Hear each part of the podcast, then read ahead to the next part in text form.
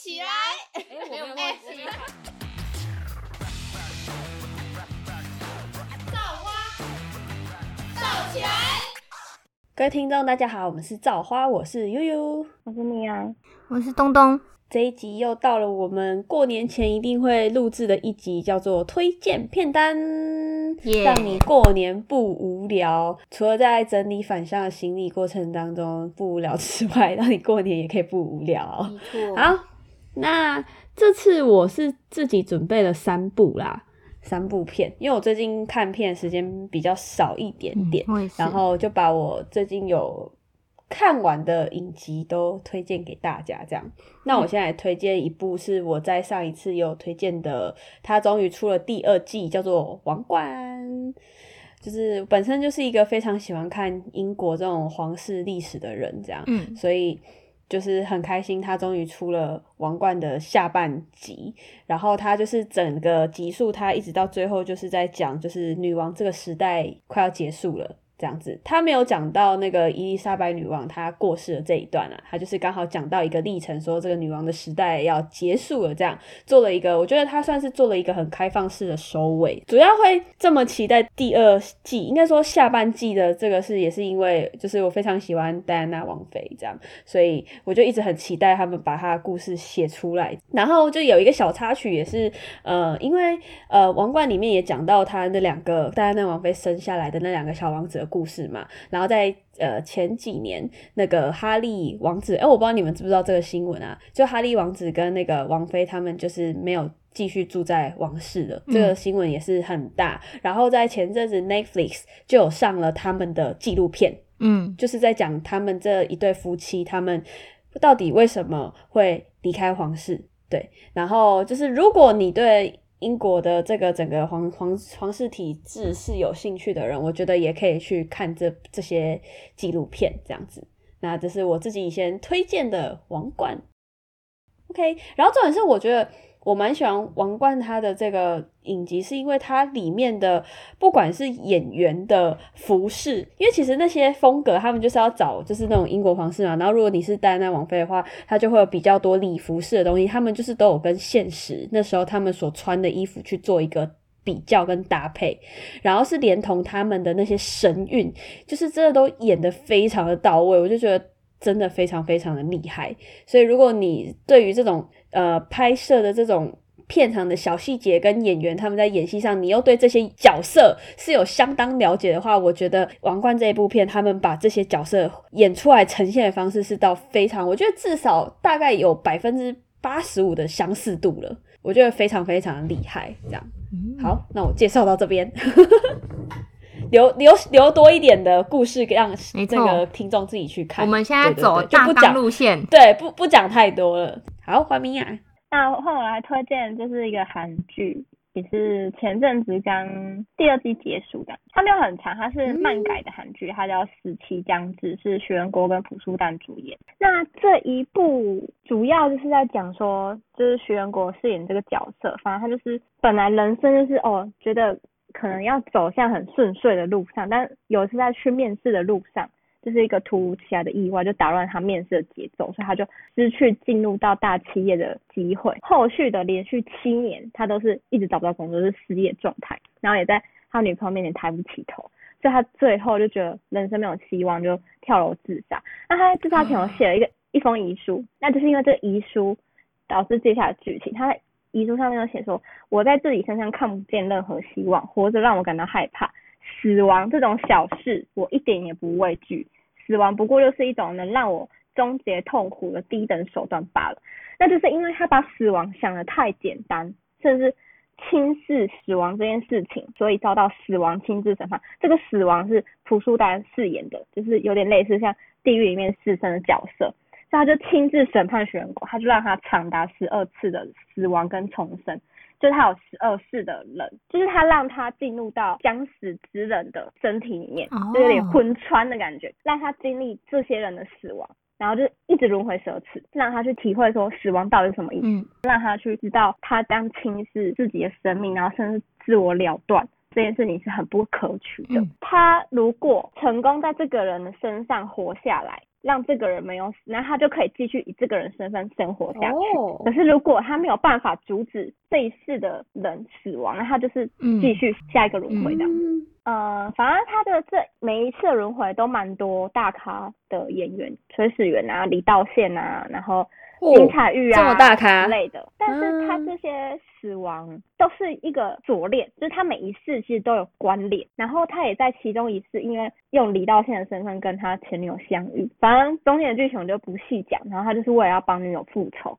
之后才利用每一世的串联起来的一些线索，然后去嗯破了一些案子。后面几次，因为他其实有几次是有成功用那个人身份活了一段日子，然后反正它的结尾，我觉得它结尾是让它整部剧升华到一个到神剧的地步。反正大家最后看到知道，他最后一次跟结尾，我觉得就是不是那种烂尾的韩剧，是你真的是会想要再看一次的那种感觉。嗯，他经历这十二次的死亡，就是也可以让人家了解到说，不要急着寻找死亡，死亡会自己找上你，你不用自己去死，他自己会来找你，所以就觉得活着是、就是一个机会了这样子。对，然后他整部剧也蛮多金句的，那大家就可以自己去看。那如果我之后想要听详细的解说什么之类，可以再开一集这样。我觉得这他他是去年十二月先上了第一季的四集，然后今年初才上后面四集，就是它其实短短的。哦，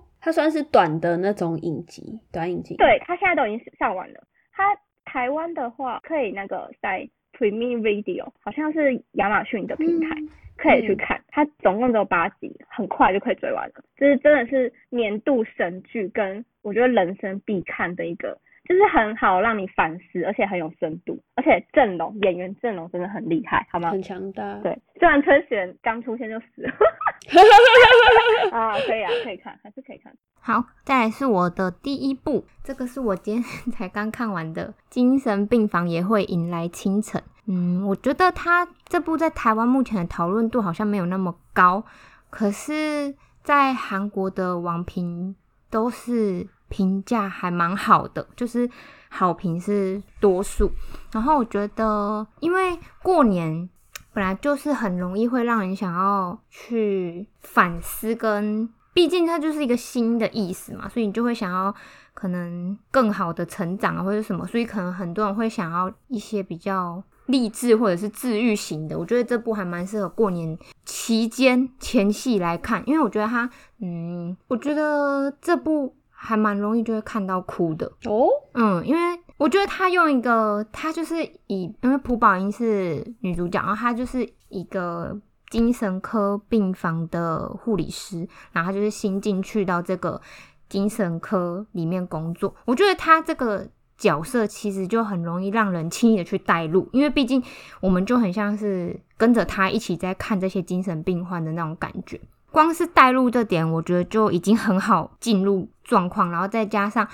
我觉得这部很厉害是，他用很多很具象化的方式去表达精神科的一些疾病，所以就是他可能会就是具体的拍出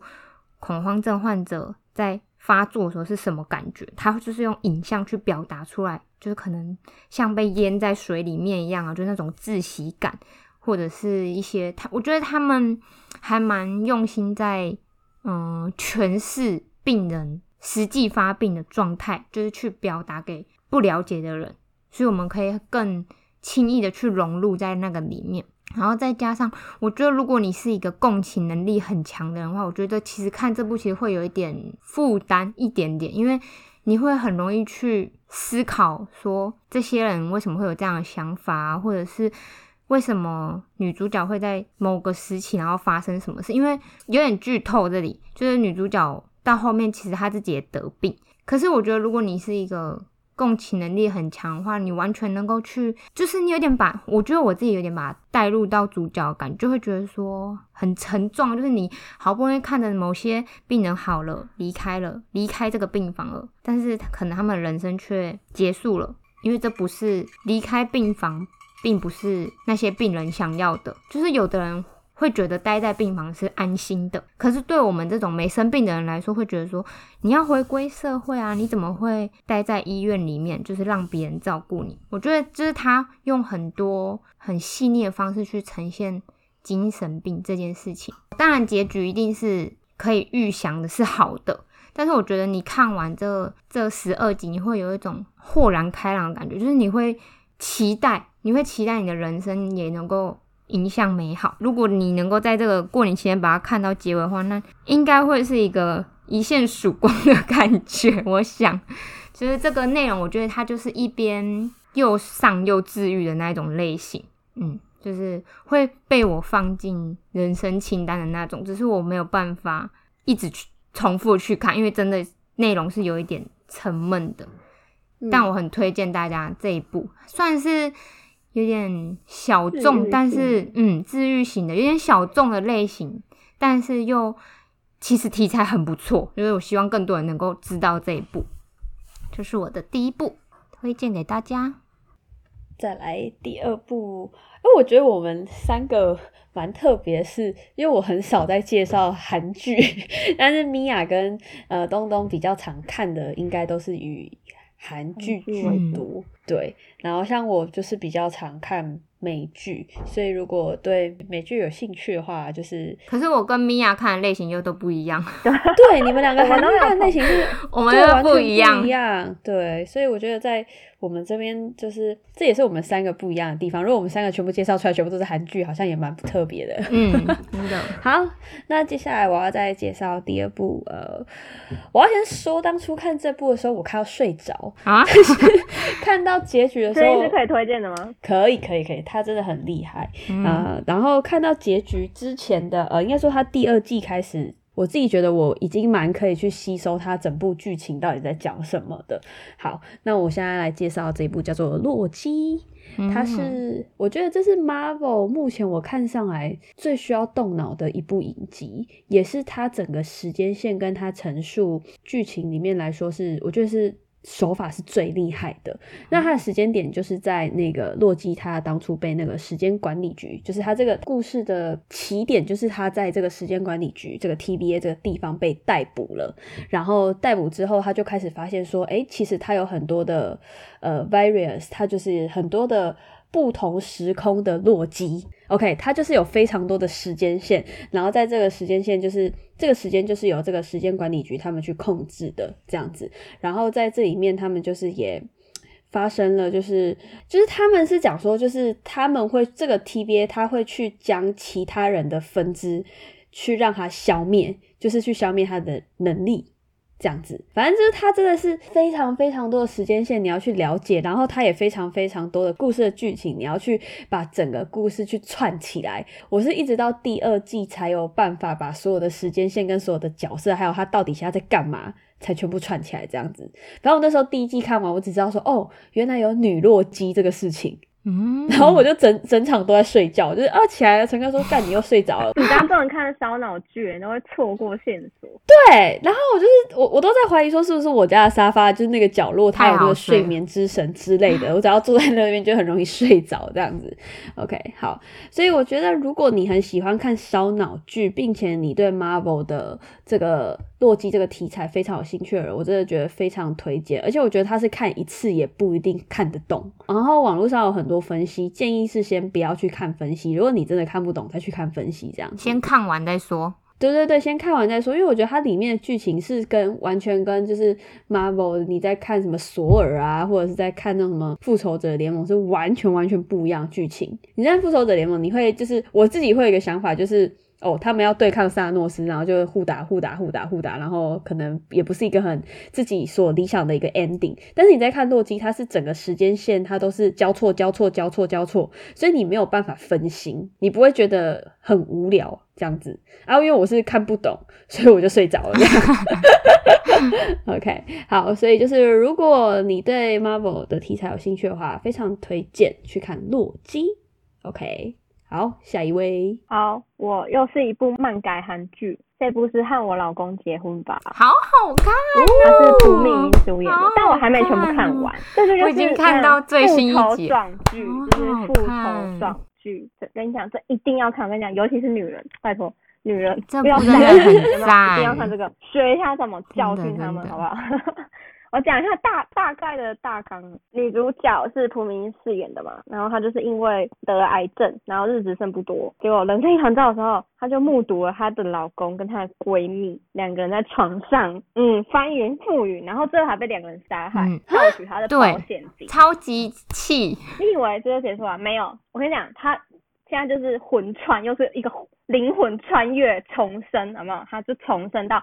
十年前。所以她就是要透过这一次的重生，然后把她坎坷人生反转，把命运转嫁到背叛她的闺蜜身上，就是让她跟她的老公结婚，让她不会去经经历她得了癌症然后被他们两个杀死，因为他们两个结婚就不会有背叛这件事情了嘛。所以她就是要把这个命运转嫁到她的闺蜜身上这样。然后中间呢也有经历新的恋情啊，什么工作的一个。顺利啊，什么之类，反正就是就是很多小说都会有的剧情嘛，就利用重生让自己再重活一次，然后去改变自己的命运这样。反正就是一个复仇爽剧。我跟你讲，如果你人生有遇到那种被闺蜜背叛，哦，你就一定要看，拜托，很有感。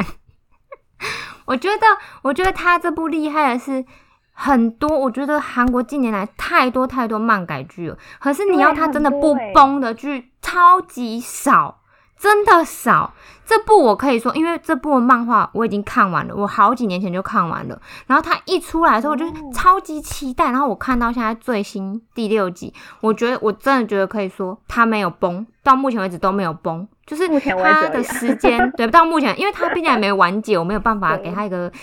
结尾什么。就是它到目前为止第六集，就是时间线都拿捏的刚好，顶多就是。穿搭有点浮夸，我只能说女主角穿的有点太浮夸了，就是不符合十年前的那种职场女性会有穿搭。但是反正她就是大家不要太严格，她已经很棒了，真的。可以看复仇的部分，有没有？她已经很棒了，她就是一个爽剧，让一切都挺好的，很不错。如果你是看过漫画的人，你害怕它崩，所以不敢看的人，我跟你讲，可以冲了，可以看，可以可以，真的。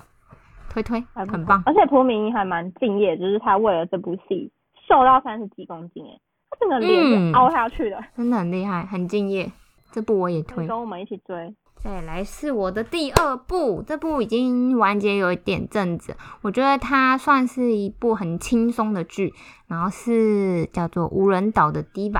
它是蒲恩斌主演的。当初会追这部是因为，嗯，我不知道。就我我不知道有没有在节目就是 p a r k 上讲过，恩斌是去最喜欢的女演员，就是很认真在追的女演员，就是会买周边的那一种。所以那时候这部要上的时候，看到现实动态的部分，他是真的会买周边，他买了两年的年历，然后又买了手灯，就是很真心在追这个演员。演员也有手灯哦，有，因为。他这次的首登是，对对，是因为他这部，我跟你讲，我我觉得这部我会推，不是说他的剧情多好或者什么，纯粹就是真的，朴恩斌真的是一个宝藏演员，我我其实也很喜欢他，就是从他演《非常律师》的时候，我就觉得这个女生很会演。但是我没有到像去那么夸张，就是他的每一个作品都看。可是像这种只要是新的，我就还是会关注。然后我那时候就很期待，他真的是让我吓到，因为我知道有的演员是本身就很会唱歌，可是恩斌是真的歌手等级的那种程度，他每一集唱歌都会让我吓到，就是他的整个，我我不知道他有没有修音。但是他反正至少电视上播出来，他唱歌声音是真的歌手等级了。就是如果她是一个 solo 女歌手，我也会听的那种程度。所以那时候我就有跟去说，如果她来台湾办粉丝见面会，我要去。我说我要现场听看看她到底有没有修音，因为我觉得实在是太好听了。就是以一个女演女演员来说，我觉得她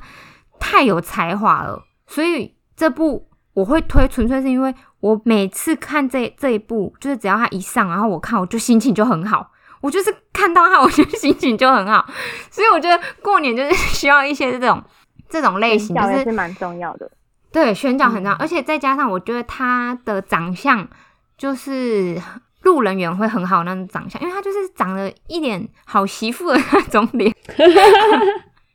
白白的、乖乖的、干干净净的。好，还是要讲一下它的内容，就是主要的故事大纲。它就是在讲女主角追梦的一个过程，然后她在这个过程中，她被就是困在无人岛上十五年，然后才就是获救。获救之后，因为她获救时候已经三十岁了，可是三十岁对韩国的这种演艺圈来说，其实是年纪有点太大了。因为基本上他们，你看他们十几岁就开始当练习生，有的可能十四十五岁就出道了，所以三十岁要出道，其实是真的是一件非常困难的事情。以韩国的年纪来说的话，所以这就是他就是十五年后，就是从无人岛被获救之后，嗯，就是追梦的一个历程，然后再加上可能寻找他的嗯青梅竹马，就是他有一个故事的支线，是他要寻找他的青梅竹马。就是刚开始前几集也会有一点，因为他有两个男主角，就是前期的时候有两个男主角，然后所以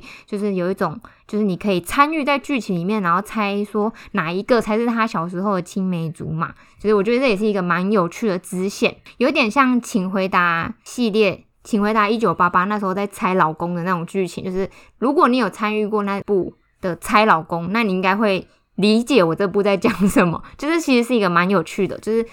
观众跟电视剧，我觉得是有互动跟融合，我还蛮喜欢这种类型的电视剧。然后再加上它虽然有一些比较嗯悬疑的部分，但是我觉得主要还是比较偏轻快跟爱情类型。所以我觉得过年期间这是一部合家观赏，就是你要在那种全家聚在一起看电视的时候来播，我觉得非常非常适合。OK OK，也不会太抓马剧情，所以我觉得很推荐大家过年期间可以看这部，然后又。很里面的歌也都是很治愈，然后很比较有正面能力的那种歌，所以我觉得推荐大家过年期间可以看这部。推推，我来讲一部，我觉得我最近真的是去年看到觉得最让我 shock 的一个题材的剧。好，那这部剧它是在 Apple TV 里面的电影电呃影集里面才有的，其他平台都没有，所以如果要看就只能用 Apple TV 这样。好，那它的片名叫做《人生切割术》。我那时候刚听到的时候，我一直以为是什么手术之类的这种奇才。然后那时候就是这个，其实我看的这些烧脑的电影都是陈哥在看的，我都是跟着他一起看影集这样。对我，我对影集比较就是。比较不怎么挑啦，这样。然后《人生切割术》它这个就是在讲说，哦，我要去想这一部，因为也是烧脑型的，所以我在前期我也是看到有点睡着了。对，陈哥很爱这类型啊。对我那阵子不知道看什么影集就会睡着这样子。OK，好，那我觉得它其实有点算是在悬疑，然后以及它就是一个，它到现在都还没有完结，所以你如果要看的话，你只能看到中间这样子。好，那我先讲下他们到底。为什么是叫人生切割术？他就是在讲说，里面有一间公司叫做路曼 （Lumen） 这样子。然后这间公司呢，它就是只要你要到这间公司去工作，你就必须去做一个叫做记忆切割的手术。那这记忆切割手术是做什么用？就是当你今天进到公司，你会马上切换记忆，就是到公司的记忆。然后你一下班，你就会忘记自己有上班，就是自己在上班内发生的事情，就是回到现实当中。所以他就是把你。对，他就是把你现实跟工作去做分开，然后它是一个非常非常极端的手术这样子。然后里面那个男主角他会去做这个手术，是因为是因为他的老婆出车祸过世了，他就觉得人生很没有意义。然后这个 Lumen 这间公司就是在那个地区，大家都知道有这个记忆切割术这样子，所以就是通常在里面的人，他们可能就是有经历过一些事情，所以他们才必须把。工作跟生活去做一个切割、切开这样子，你就才能工作这样子吗？才有心情工作。就是这个公司，他们就是要让这些员工，他们都是有这样子的身份，就是让你专心的为这个公司效劳，然后只能做关于工作的事情，不能谈论到你的生活。好像 FBI 很适合的。对对对对，下班然后重点是你只要做了这个手术，他把你晶片插进去你的脑袋，做了这个手术之后，你就不可以再反悔。但是这个是公司讲说你不可以再反悔，但是在这个影集一开始就有一个老板，他就是做这个反悔了，所以他有去找其他的管道去将他这个记忆切割手术里面这个晶片去取出来，让他回归到他可以在现实生活中生活，他也可以用现实生活中生活的自己去到公司工作。哦，但是到后来这个人被 fire 掉了，所以到后来就是因为有这个事情，所以这整个公司的事情才开始让里面的主角们开始去起疑那。fire 掉他在公司的机会被收回吗？就没有，因为他已经去做了把那个晶片取出来的这件事情。我以为强制把所以他记得一些，是不是？对，所以他他其实是还记得一些事情的，这样哦，子。所以里面有一些阴谋在里面就对了，对，就是里面就是一直有一个阴谋，就是到底为什么要做这样子的手术，这间公司它必须要去做这件事情？感觉就有鬼啊，FBI 吧，还在猜，它里面就是所有的，就是里面你如果是以一个就是旁观者在看这件事情，你会觉得它很像一个邪教。哦，哎，重点是，如果员工在里面做错事情，是要被带进去一个叫做休息室的地方。好恐怖哦，那这个休息室它就是一个非常密闭的空间，你做错事的人就会坐在一个麦克风前面，然后对面就会有一个员工跟你讲说，你必须把接下来底下说什么你犯错的一些，就是一它就是有点像是那种类似叫佛经的东西，叫叫你全部把它念出来，就是那里面的内容就是会让你觉得自己很卑微这样，然后你如果没有很诚心诚意的去道歉的话，你就是会一直念一直念一直念，然后就有员工在里面念了上千次，是什么就一整洗天都被脑的那关在这个种吗？对对对对对对对对对，就是有点精神哦上面的惩罚。嗯，这样，那这个就是这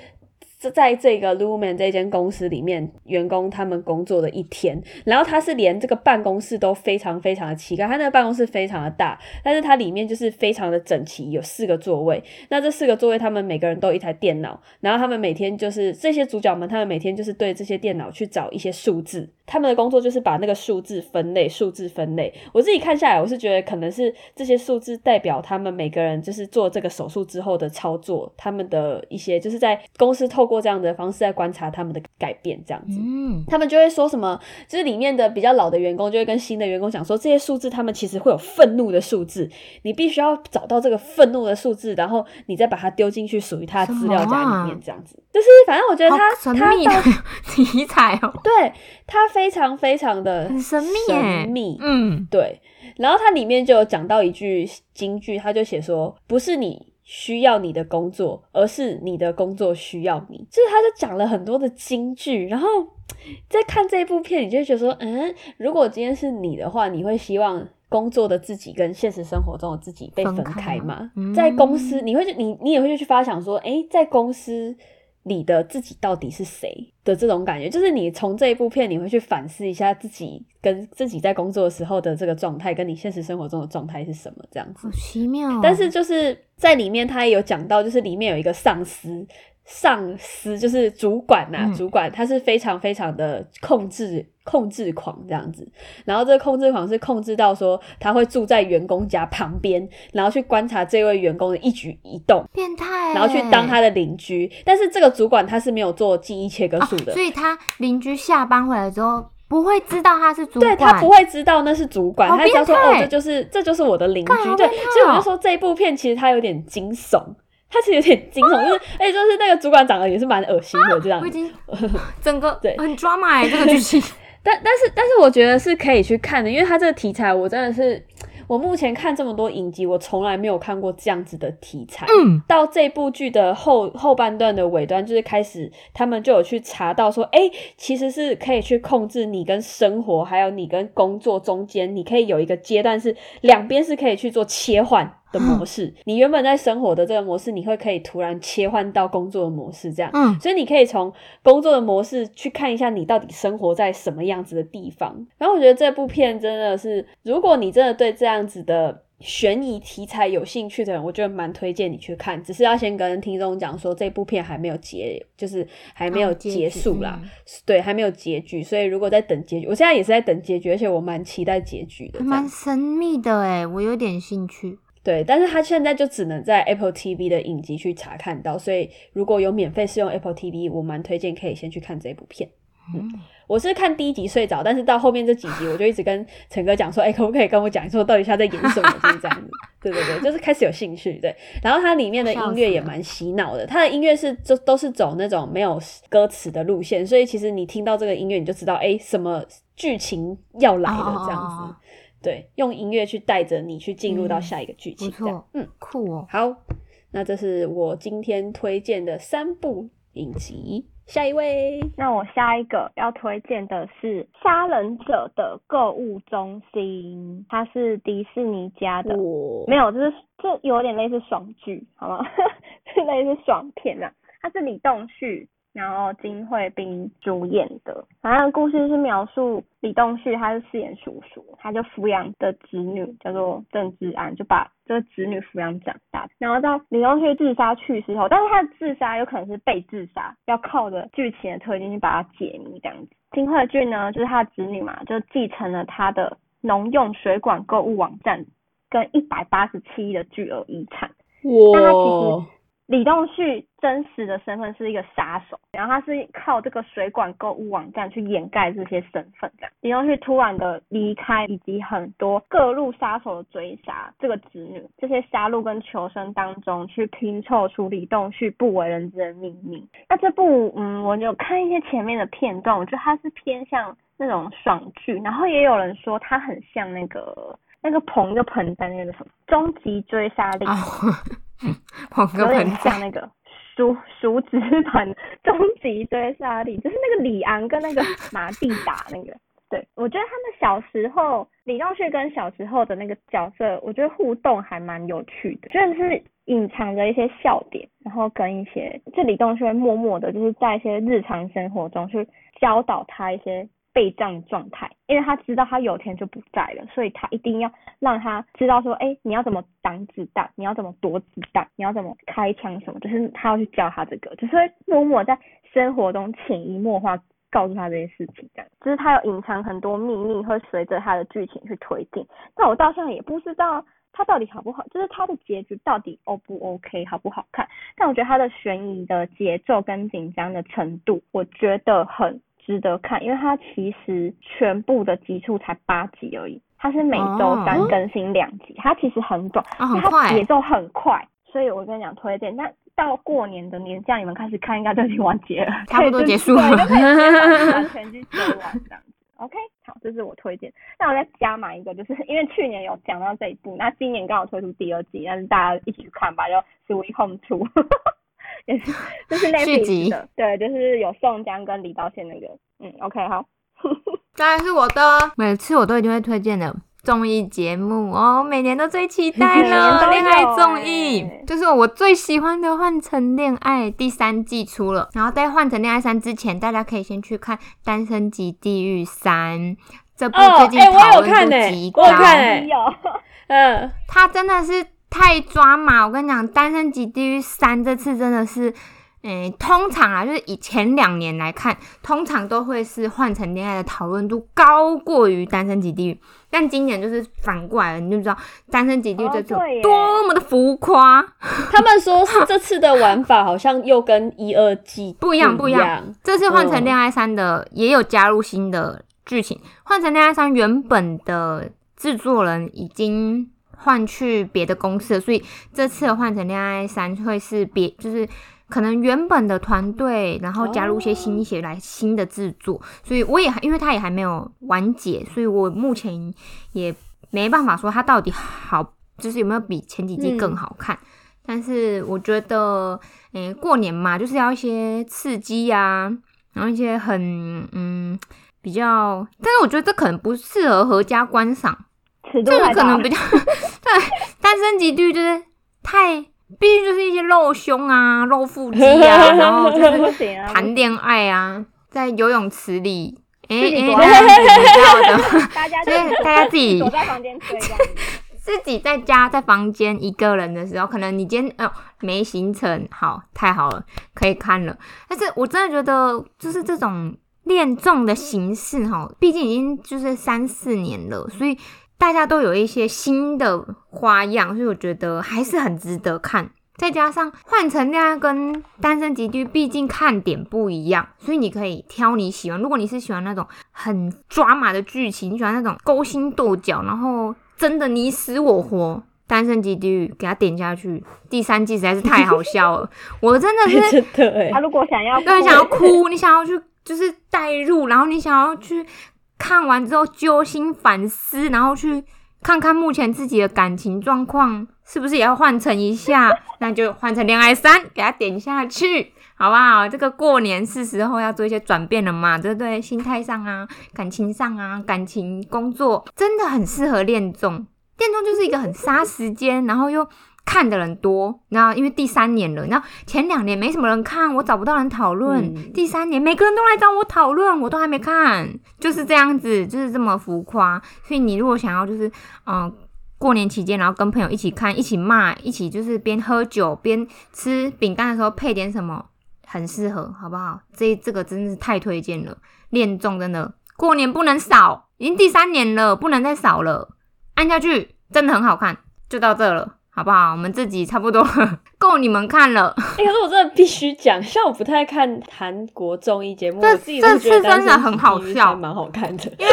一二季我觉得就是中规中矩，因为又又不到像国外的欲罢不能的那种程度，你知道吗？因为欲罢不能就更 open，然后更欧，因为欧美风，毕竟就是因为毕竟还是在亚洲国。可是我觉得三真的有更。往欲罢不能那种方向在前进，就是更大胆，然后也，